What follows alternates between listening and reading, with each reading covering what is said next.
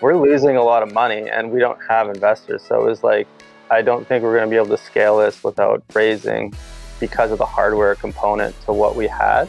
That was a good thing, honestly, that that happened because that helped us transition.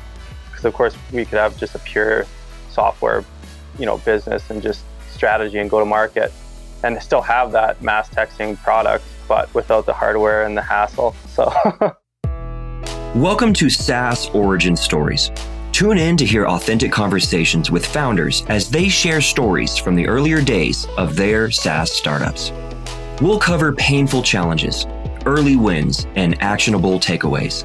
You'll hear firsthand the do's and don'ts of building and growing a SaaS, as well as inspirational stories to fuel you on your own SaaS journey.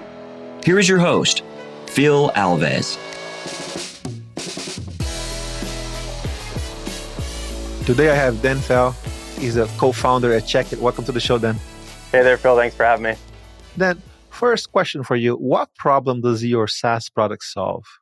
Yeah, so Chekkit's an all-in-one customer interaction platform. We help local businesses with the customer experience side of the software. So in short, we help local brands, businesses go digital.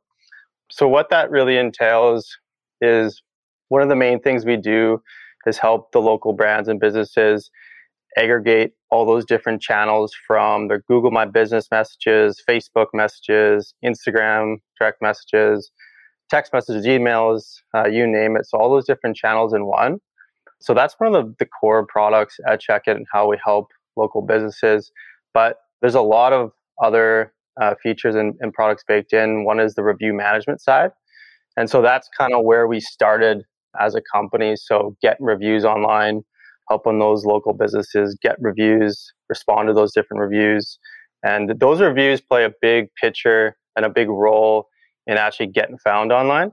Uh, so that's that's kind of where we started. And to kind of back up further, to kind of give you the a bit of the background story uh, with Chekkit, we actually started out with a a text, a promotional text uh, marketing product. So essentially, it was just mass texting for coupons and discounts and promotions, and we thought it was a really cool product when we when we started out. And really, kind of being naive founders, we're just we're building kind of like for us, and didn't really take a lot of feedback in. And so when we started out, we were just doing a lot of like door to door sales, which is really wild. To you know, when I tell people, they always kind of laugh. But we were selling to mainly restaurants, hospitality. So it was a really simple software in the sense that you know text marketing it backed off of wi-fi. So if you go into you know a hotel or a restaurant you sometimes you see like you log in with wi-fi you give a number email. So we didn't use the email route. We kind of went we thought okay it's kind of a little bit more cutting edge to go sms and text messaging. So our first initial product was just people would go to a restaurant sign in and then the business could actually send them these different promotions and events and stuff are going on to drive traffic to that business, that restaurant at the time, which is we thought was awesome. It was a great product uh, to start out and helped us get some early traction. But as we and we kind of we only really worked with restaurants to begin with, and then the same old question kept coming up, and you know the GMs would the general managers would ask us like, "Hey, can you help us with our reviews?" And at the, you know at the time we, uh, as I remember, we weren't really that excited to build out anything to do with reviews. We're we're just kind of focused on the you know sending out mass text and and just you know the different discounts and promos. But you know we got that question. It came up and came up and came up, and we said, okay, let's build something out so these people, these managers, can respond to those different reviews from one dashboard. So they can look at their Google, Facebook reviews, TripAdvisor, all those different platforms, and just respond. And so that was kind of our early, you know, like one of our first first times we took that customer feedback into our platform and, and we kind of created a the initial tab there for the reviews. And that that kind of is what gave us that that huge traction to start with. Um, and then we took it a step further and we built out not just managing reviews and responding but actually proactively asking through a text. We use the same channel. And then that was kind of that light bulb moment where we kind of realized okay you know this is very important for restaurants but we branched out into a bunch of different verticals and realized that this is like a universal problem or challenge for a lot of local businesses, and it's kind of a universal language for consumers. When they search online, they're looking at reviews. So uh, we did a bunch of research, took as much customer feedback from the you know the small sample size of businesses, customers that we had, and then really kind of dove into that review, and that's how we kind of stumbled upon the review management space. So that's a great introduction. And I like how you talk about how you had an idea of what you guys want to do, but the, the market was asking something else. And eventually when you went that direction, that's kind of like how you found product market fit and you start to scale your product from there. So let's take a step back though, like where you were like, like when you were coming up with the idea, walk me through like how it was, like what's your background and, and how you met with your co-founder. Like let's, let's like a little bit like even before you guys start the business, how, what, what was going on? So my background, I have a finance background and so I was a commercial banker previous. So I really have no background in tech, no education, no knowledge, no nothing, right? So I was working up north at the time in the Pas, and it's like I don't know, it's a town of a couple thousand people. There's like there's a few streets, really nothing there, and that's when I met one of my co-founders. He was working for the mill. Again, no background, no education, no network, in tech and software, and we were just extremely bored because there's there's literally nothing around. So we we basically said, why don't we just like create an app for fun? and so our initial app was like it was pretty silly. It was just like looking at analytics, basically like who's entering certain certain restaurants and certain bars and stuff like that up there. So we were just kind of playing around basically with an app. Um, and that's when we came up with the, the idea of this text marketing uh, that backed off of Wi-Fi. And so yeah, I met my co-founder probably about six years ago. Both don't have a background in in tech or software. Just really bored at the time. Created an app that was that was like our first version that we just did nothing with because it, it didn't really do a whole lot to be honest. But that's where we kind of came up with the idea as is just the text promotional product. So came back to Winnipeg eventually. I ended up quitting my job. He was working. He was still working at the time, um, and that's when we I reached out to two of our technical co-founders because we don't write code. We had we had no we were like, well, if we're gonna build something, we gotta go find some people to build this. so I shot off a couple emails, met with them, kind of pitched the idea of this like text, you know, this texting, this promotional text product to them. They thought it was pretty cool. So we just started building like right away. And how you guys fund it? Because now you, you brought like two co-founders, technical co-founders. And so how you fund this this product? Yeah, you know what? It was it's all customer funded. So we the one thing about being bootstrapped is like there's very little room for inefficient capital spend. It's very like at, at the start it was super we were pretty scrappy. We had to be. We had no money like for the first probably I would say at least nine, ten months, we weren't making any money. So like I was at the time I was lucky enough to actually be living at home and I was just moving out. And then the other founders just had money from again their their old jobs. So did I. So I had some money built up um, that I could live off for a little bit, and so I, we just basically used that. Just and it was it, it was really nothing. Like we built it probably a couple thousand bucks really at the time. So it was just like sweat equity. Sweat equity. sweat equity. You you had some a way to not to need to get paid for a while. So maybe some your financially savvy enough that you save some money and everyone was kind of like in the same space and you figure out how to spend less money like moving back home and, and stuff like that so you could build that product. And how long did it take to have the first version of the product? You know what? I can't i can't exactly remember. I think the first version geez the first version probably took maybe a, maybe a couple months maybe like four or five months max kind of thing but it was pretty uh, yeah it was pretty janky at the time. The dashboard was it was like all different colors too. It was like this like ocean blue at the time but it was very simple like yeah you just basically enter a, a mobile number. You had the mobile numbers and you could set up these coupons or discounts or promos and you could just set them up send them out and then people would come in with with that uh, digital copy coupon and essentially to redeem it. And why do you think you're able to get customers, even though that product wasn't perfect? It was kind of like iffy, like you, you even said. Why do you think customers are still coming and things are still growing, even with a product that was an idea? Yeah, at the time, I think, well, I mean, we did a lot of our like like pitching and, and customer acquisition in person. So we were just door to door, driving to different restaurants and different chains. We started out our first couple customers, you know, it was just it was a cold pitch, and they just thought it was really cool that we could send out promos over text in Winnipeg. They just thought that was awesome. and then we, I knew a friend that uh, had a dental clinic, and I thought, ah, oh, you know what? I, again, us being a little bit new to the space and not really knowing, I didn't really think reviews was a big thing for other. I just thought restaurants and hospitality because that's just, I think, what a lot of people think of. But I pitched it to a friend that had a had a dental clinic, and he's like, "Yeah, reviews are huge for us. Like they're massive. Like we we could definitely use that." So uh, that caught us by surprise. So that was one of our early adopters, and then that was kind of this light bulb like moment. Like, okay, well, if this is works for dentists, that's like the last vertical I thought this would work for. But this works for dentists. Like, what other local businesses? So that kind of opened the door to almost every local business that you know out there that could use our product. So, and from there we kind of just transition. I wouldn't say away, but less from the just the obviously the text, the mass texting. We didn't have. We kind of got rid of the Wi-Fi marketing text products because it needed hardware, and that was just a big hassle to set up and stuff with businesses. So we moved. We transitioned from like kind of a hybrid from hardware software to just pure software play and uh, branched out and just that's when traction kind of hit when you know we were working with dentists and jewelry stores and restaurants and and funny enough now now these days like restaurants is you know we probably have the least amount of restaurants over every other vertical so.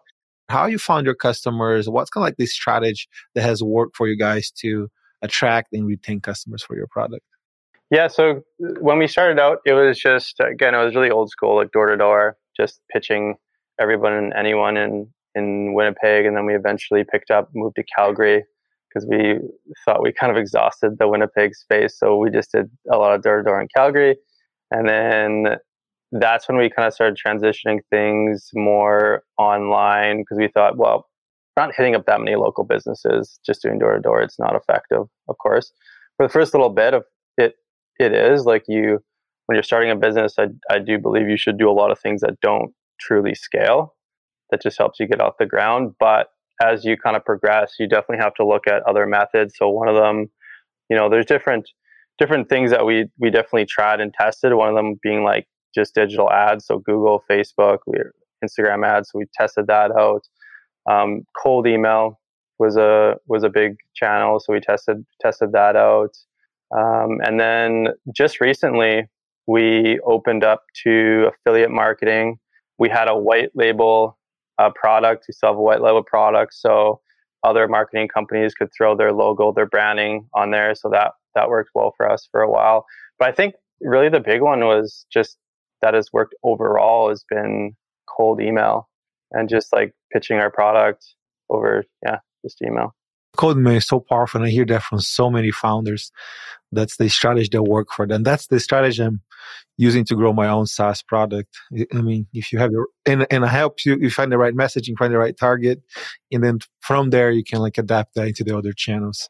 Yeah, for sure. But I like what you say. Like in the early days, you kind of went very local and just like dominated that that one space where you are. That's a cool strategy that the people that target small business like you guys did, local business could copy because it's different, right? The business owner when they see you and you can explain to them how it work it's it's a great strategy to to start. Yeah. And, and even like bigger companies start like that too. If you think about like uber airbnb they were like super localizing one city before they they went to other places. Yeah moved into every other yeah city. Yeah for sure and we were pretty relentless on on asking for referrals if you know that that dental clinic or that restaurant or that jeweler had you know knew another business owner stuff like that. So that's obviously how we grew organically as well. So. You guys had to like develop some kind of strategy to know who you would go after? Like how how you figure out that? Do you kept like going city by city or now like let's go over everybody else? Do you do you stick to canada or like let's go to united states? Walk me to your growth plan now that you're yeah not like just one city our playbook was very very simple but but worked we at the start when we were just getting a gathering like like sending out cold pitches and emails and stuff like that. We would literally just pull up Google My Business and just every dental clinic and every restaurant and every jewelry store and and then we would kind of we kind of did go city by city. We did Winnipeg and then Calgary and then we did a few other cities and then we started branching out. We got our first few customers in the U.S. and kind of found out that the U.S. market is obviously it's a lot bigger, but they're definitely with it a lot more. I, you know, maybe that's not the phrase to use, but they're more in tune with some of the technology that's that's already out there, and so we found it was almost easier talking to people in the U.S. than it was in well, for sure Winnipeg, but, but, you know, in a lot of places in Canada as well. So we really branched out to the U.S. and then and then it was the Australia Australian market. So it's done really well for us. Was because the U.S. market kind of like already knew they had a problem and they understood the competition and they were like kind of that would make it easy. Yeah, there's a lot of solutions out there. Like there's a lot of mass texting solutions out there. There's a lot of um, companies in the review management space. There's a lot of companies in the chatbot space. There's a lot of companies and like we have we have a video chat product built into our system. There's a lot of companies in the text to pay. So it was kind of nice because we have video chat, text to pay, the the all-in-one messenger, you know, the review management. So we're in a lot of those spaces and a lot of there's a lot of competition that already exists in the US. So I, yeah, I think naturally it was a lot easier to kind of have those conversations with customers and business owners out there. I think that's a big lesson. Sometimes people think, oh, competition is bad. But when there's competition, it means that you're getting a more educated customer. They understand your product. Now you're going to have to tell why your product's better, but uh, at least you don't have to explain why they have to solve that problem they were solving. you know? Yeah. Yeah. I mean, it, it sometimes it pays dividends not to always be, you know, the the front runner in your space. So, I mean, there's a lot of examples out there. Yeah, I think so. Being the front runner, it, it just it's going to cost you so much money to educate a market on what you are trying to solve. It's better to just like come to the market later and, and help solve the same problem. But I think that's when you can do as a bootstrap company, not be trying to create mm-hmm. markets, but enter into a market that's already there and excel at that market. That's at least how I feel is a good strategy for, for founders, especially if they if they cannot raise a bunch of money. For sure. Yep. So what is like the first oh shit moment that comes to mind from the early days of your SaaS? Oh shit moment. Well, one of the you know one that just it just popped in, into my head was um, when we started with the, the the mass texting product because it was backed off of Wi-Fi. We had to, for lack of better terms, install the software into these access points. And so the access points, of course, are hardware. You see them if you walk around. They're for obviously for people to connect. And so it was kind of that that that hybrid where we have we had some hardware, we had some software, and I don't think we really thought through well enough because installing those logistically was a absolute nightmare.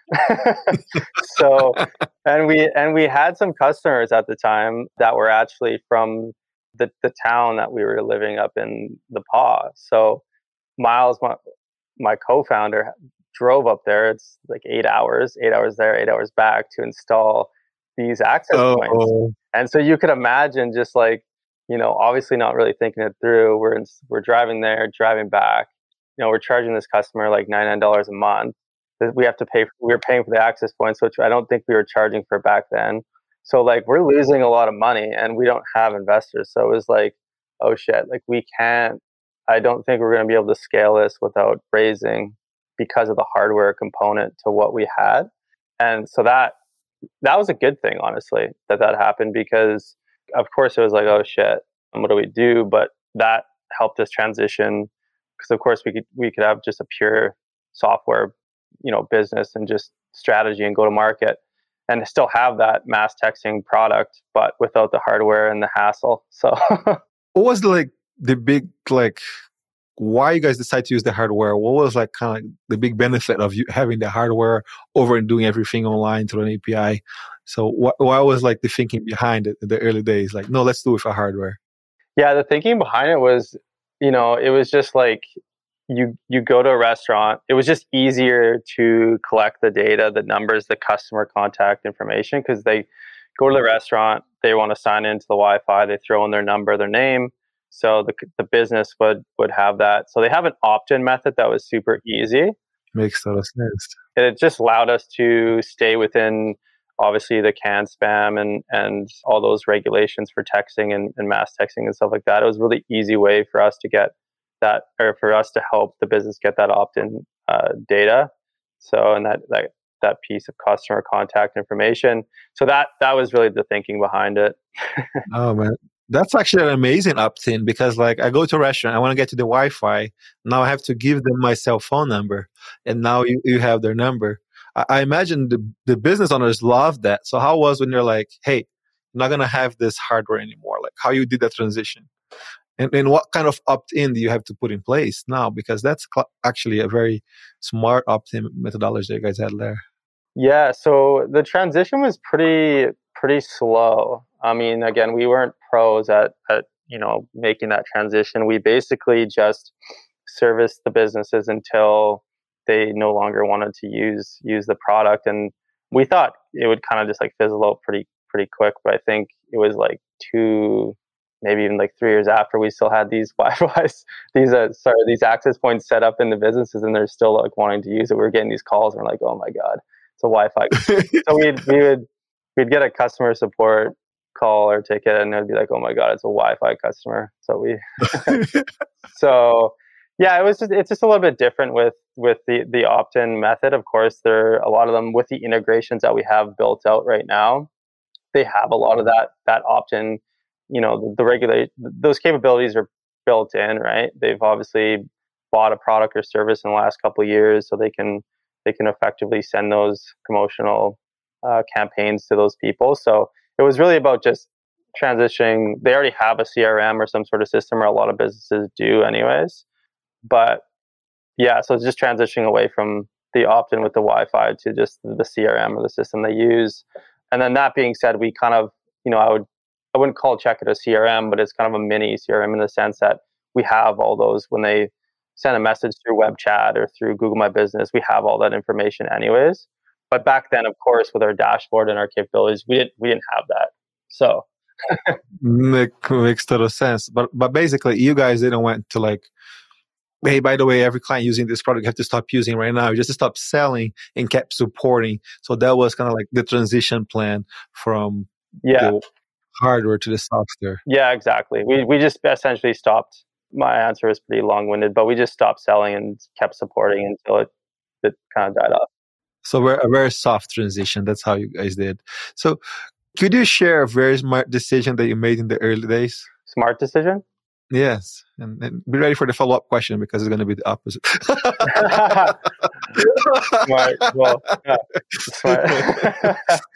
Yes, well, smart decision. I would say I would almost say the same answer, which is kind of boring, just transitioning purely to software. But yeah, I think probably the the smartest decision, or, or one of them that we made, not just going and focusing on the reviews and helping businesses get reviews, because that was a huge pain point. I think looking at it more from a holistic standpoint, in the sense of their entire customer experience, where it's not just okay because when we built out reviews, one of the things we realized is that it's a pretty singular product and singular focus. It's just like the customer would come in, have those human human interactions, and then you would send them review invite through text. They would leave a review, and that's kind of it. So we'd help them get, you know, look really good online, uh, stand out online, or you know maybe get chosen. But we didn't really have anything at that time. You know, you know more of like the whole experience, the the customer touch points, right? So we didn't we didn't really focus on a lot of that stuff. So that's when we started building stuff out, like our text to pay product. So it's like, okay, we can help you get reviews online. People are searching on Google. Google is now maybe your new um, storefront, right? Especially with COVID, it's kind of accelerated that. So, you know, looking great online is one thing in the search, but then, you know, if they want to pay you, having a purely digital experience so they can, you can shoot out an invoice, get paid, you know, you send it to their phone, they can pay you very easily you can hop on a video call. So if you know they're looking for service updates in a collision center or a jewelry store, they can hop on a quick video call or in-store experience if someone wants to do that. Also, to you know, having our chat system on their website is huge because again, they go to their website, they get found on Google, maybe their Google My Business profile, they go to their website, they start a conversation, a text conversation. They can text back and forth, and we can make their landline textable, which is a really uh, neat feature and very convenient feature.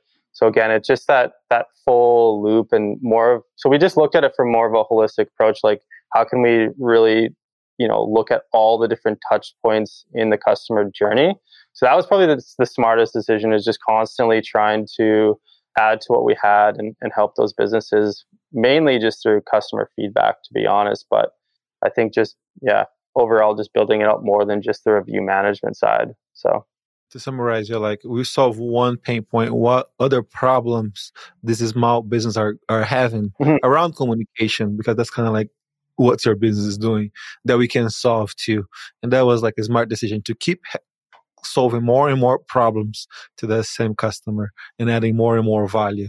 So that's, that's definitely a, a insight for the founders can keep it like, what other problems does my ICP, my ideal customer profile have yeah. that I can solve for them? Exactly. Yeah. How about a, be- a very big mistake, a decision that you made that wasn't so good? Yeah, big mistake. Yeah, nothing's really coming coming to my coming to me, but you know one of one of the things you know and I, I, I wouldn't really call it a mistake it was more of like a learning experience but uh, we outsourced we outsourced a lot of our a, a, decent portion of our sales so we hired overseas and we thought that would be you know a, a good you know opportunity to kind of build that out and do it in a more efficient way essentially. So we had we hired like a cold call team bunch of cold callers. Didn't really work out. so, and and there's there's probably a, a, lot of reasons why, but one of the biggest ones was it's really hard to train people when you're just doing it virtually sometimes, and then there is you know there's a bit of a language barrier there, and yeah, there's a bunch of bunch of things that we didn't really think about before. We just thought, okay, we can hire a bunch of people overseas. They can do a lot of the calling for us, and kind of we can scale that way. I think that was that was kind of a mistake on our part. So we ended up yeah, we ended up hiring a lot of people in in Winnipeg for the sales side of things and it's worked out a lot better and again, there's probably a lot of reasons why, but that's a great lesson. So you guys tried to outsource sales, you decided that's not working, and then you brought everyone in house. So like now, yeah, you're training your own people on how to sell, and that has worked very very well for you guys. Eh, but did you hire people that had experience, or you just hire people that you could train? How was building that sales team? You know, you know what? We hired people that that you know they had the experience. They worked for some other companies in the past, but I think it was just it was just tough with the the time difference, training, yeah, just a bunch of things. But it was just so much easier to do it. Like we have an office downtown here, and just having people, you know, just face to face was so much easier. Just I mean the people that you hire face to face. So like the overseas team didn't work. Now you're going to build your own sales organization. Yeah. L- uh, let's talk a little bit about like what did you learn and how was the process of building the the sales organization in house? Because I think a lot of founders can learn from that because if you never build a sales organization, how do you do it? So like what works for you guys? Like how many people do you hire? And like walk me through the process of building the in-house sales organization. Yeah. So one of the one of the things that I've talked to a lot of successful founders and you know, I was asking them about, you know, the outsourcing the sales, hiring here, what that looks like if they had any advice. And one of the things that a few of them said was, you know, especially when you're you're starting out, but just in general, one of the mistakes that they said they made was hiring extremely experienced salespeople. Of course, they're a lot more expensive, but you know they're sometimes they're not. You know, they just kind of said they're not as willing to kind of adapt and learn and and, and educate themselves and whatnot. Like we didn't we didn't really hire the most like a lot of them had experience in sales in a different verticals, which was good but a lot of them are younger they're energetic they're super nice personable like we just looked for kind of those soft skills um, essentially and then everything else really fell into place. I mean hiring we found that was wasn't too too hard. That you know we ran into we got lucky i think we ran into quite a bit of talent you know, the people that we hired um, and then training you know so we had we had someone that's been on the sales side for quite a long time. She did a lot of the training you know, for the team, and she's just she's a she's a rock star. So she did really well on that side, and really it wasn't rocket science. It was just like hopping in demos essentially, and they can learn from like you going through a demo with a customer, stuff to say, you know, how to how to maybe pitch the product. Yeah. So it wasn't it wasn't didn't seem too hard anyways. If you could go back in time and meet yourself, like when you're like about to start this business, what would you tell yourself? Because I was doing a lot of the sales, I would probably take some of the rejection a little bit easier. I didn't, I didn't, uh, I didn't really have like a true sales sales background. So like doing the door to door at the start was very tough. Or just doing any sort of cold calling or any sort of sales was a little bit tough. So the, at the start, I think that side of you know the rejection was a little bit uh, tough to take. And you know, again, you don't have like a super like clean product. Uh, your pitch isn't like perfect. Mine, mine still isn't really. it's never going to be. but yeah, I would say that. I mean, I would say honestly, I look, I look at things differently. Like I think, you know, going into meetings and and you know maybe someone doesn't need your product or is like or says something to you or whatever. Like, God, don't take it personal. And honestly, most of that stuff you can learn from, which is good. So I think I just have a different like mindset or approach to things or look at things differently now than I did then I took it pretty hard when you know you walk into a dental office they're like get out of here or they're or they're, they're yelling at you or something. It's like okay. But i look back i'm like that's honestly some of the best experiences like i've so. For sure yeah. That's a great insight. So now we're going to our final two questions. Thank you very much for for coming on the show. Yeah, it was great to learn about your story and there's a lot of insights here. So the final two questions the first one is how does the company look like today and what does the future look like? So anything you can share about sizing, anything, and where you guys are going, your vision for the future. Yep. So right now we actually just launched an all-in-one digital management services. So of course we have we've all we've had we have the software side of things. We've really mastered that. We spent the last three years kind of mastering that, the customer acquisition side of things, the sales side, the customer support. You know, obviously building the product and we're going to continue to innovate and build build that product out as much as we can. But then there's there's the other side of things where you know a lot of companies over the last year or so have asked us, hey, do you do SEO? Do you do local SEO? Do you have any services on that side? Do you have any services for social media management? Can you manage? Do you have anyone in house that can manage that? We've always done those things for ourselves in terms of like Instagram, Facebook, managing all those those different platforms and, and mediums. And obviously on the local SEO side with just reviews and and blog posts and content creation and stuff like that. But where we've actually just kind of it's really new, kind of in, it's really in beta right now, but just rolling slowly out with with those services. So kind of having obviously the software side of things, and now the service side of things with the local SEO, social media management, and website design and hosting. So if they want any upgrades to their website, so it's really that all we're trying to become that all-in-one marketing hub for for a local business. They don't have to have their website design under one roof, the social media management under another one, their software stuff under someone else. It's just like all you come to Chekkit for for that that all in one. So we're a team of about 20 right now. So we have some people, some people overseas, um, a lot of, but a lot of them, most of the, the people are in Winnipeg here. Um, and we're creeping up, up on about 2.5 million ARR. So doing quite, doing quite well for a, for a smaller team, fully bootstrapped, haven't raised, don't plan on, on raising right now anyways. we'll see things could change, but I, I don't think so. We're profitable without, without that, uh, that side of things, but yeah, where we're at. That's awesome. Congrats on the success and how far you guys got. That's that's amazing to see. Thanks. And the final question: What book do you recommend for every SaaS founder? I don't know if this this is really just for SaaS founders, but just like you know, just business owners in general. Shoe Dog, Phil Knight. Oh, that's such a great book. Yeah, that's that's my favorite. I've read that like ten times. It's so good. The stories in there and just like the stress he had to go through, and some of those stories are just wild. You're just like, holy moly.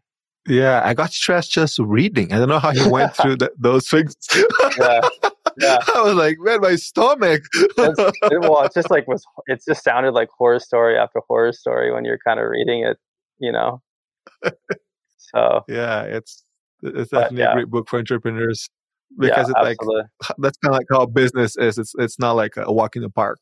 no, no, definitely not. And if people want to follow you, learn more about you, what's the best way to do it? You know, LinkedIn on LinkedIn, and then just through you know chekkit.io, just through our website. So we have we'll have what's new, kind of our updates on on our site, and then of course just our social feeds too. So get Chekkit at on Twitter and Instagram and Facebook. So they can follow us there. Awesome. Dan, thank you very much for your time today. Thanks for having me, Phil. Appreciate it. SaaS Origin Stories is brought to you by DevSquad. To find out more about how we help entrepreneurs launch new products and help larger businesses plug in a ready to go development team, visit devsquad.com. Add us to your rotation by searching for SaaS Origin Stories in Apple Podcasts, Google Podcasts, Spotify, or anywhere else podcasts are found. Make sure to click follow so you don't miss any future episodes. Thanks for listening, and remember every SaaS hero has an origin story.